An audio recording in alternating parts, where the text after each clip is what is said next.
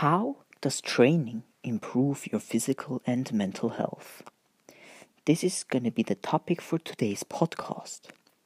Welcome back to the Fitness and Life podcast, the show about calisthenics and everybody's life. I'm Dominic, and in this episode, we're looking at the mental and physical aspects of training.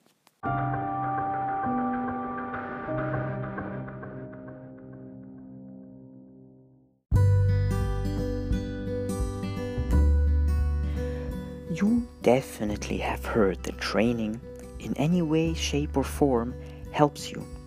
But how exactly? Well, for starters, it builds or maintains muscle mass, so while you train, you will not lose your muscles, but build upon the foundation of what you have. Another advantage is that it helps your immune system. How, you might ask? Well, it aids in the production of immune cells that help protect the body against infection. These cells are part of the body's innate immune system and include certain types of white blood cells and natural killer cells. Training helps boost your metabolic rate, which then again can prevent obesity and helps in the process of remodeling. This is called like that because strength, strength training results in tiny injuries to the muscle fibers and connective tissues of the muscles used, which the body then has to fix. This process is called remodeling and requires quite a bit of energy to be carried out. This, then, on the other hand, again, boosts your metabolic rate. These are just a few. Training also reduces blood pressure, improves cardiovascular health, increases bone mineral density, and helps prevent diabetes type 1 and 2. If you want me to go in depth on some of these topics that interest you, you can DM me under just some fitness underscore podcast on Instagram. These were the physical benefits, and I mean there are a lot more, of course, that I didn't count.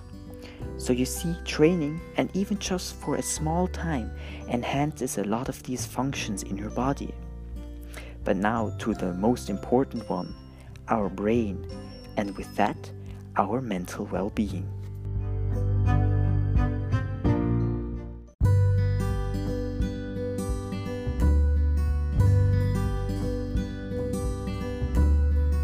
I can speak from my own psychological journey that since my start in the late summer of 2019, I've been a lot more relaxed and happy, even for small things. Training kind of clears out my mind from things that aren't important. It really helps me be a better version of myself and concentrate on the most important things. Of course, this is just my opinion, but if you don't believe me, well, then here are some proven facts. Exercise enhances the mind's ability to withstand daily hassles and stress and to regulate itself. Regular exercise has been shown equal to antidepressants used in treating major depressive disorders. Exercise increases mental clarity and efficiency. Strength, strength training has been shown to decrease tension and worry in the mind and body.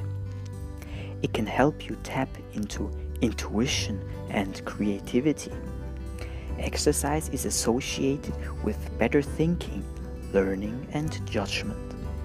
Regular exercise is associated with higher self esteem, which probably doesn't surprise a lot. A lot of these benefits are proven and studied. I personally read through pages of the American Psychological Association and the Mayo Clinic in the States to find them. And if you want to confirm what I said, well, you can look through their research. Now, I really don't see a reason to not start exercising. Like I said in my last podcast, even 10 minutes a day gives an insane boost in all these factors. And in my opinion, everybody has at least 10 minutes in their life to do some training.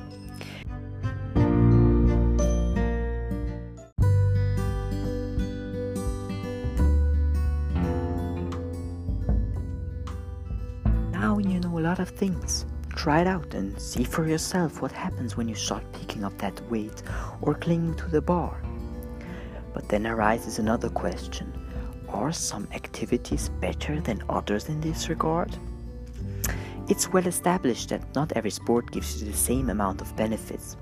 For example, calisthenics, which is in its simplest form a kind of resistance training, gives you a host of physical benefits. From the before named benefits to social culture found in calisthenics.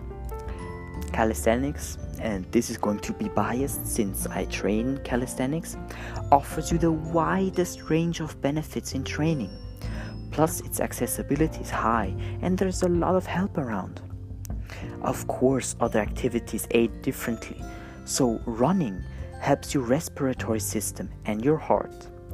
It really depends on what your own goal is. So, if you know what you want, what your goal is, you can Google what the benefits are, or you can send me your questions via Instagram. This is my second real podcast. I hope you enjoy this kind of content and it's gonna be new and different every time I upload. I'm just trying to find out what I really enjoy doing. I know this episode will be a little short again. It's just hard to find this information and really confirm it with the origin. Thank you for listening.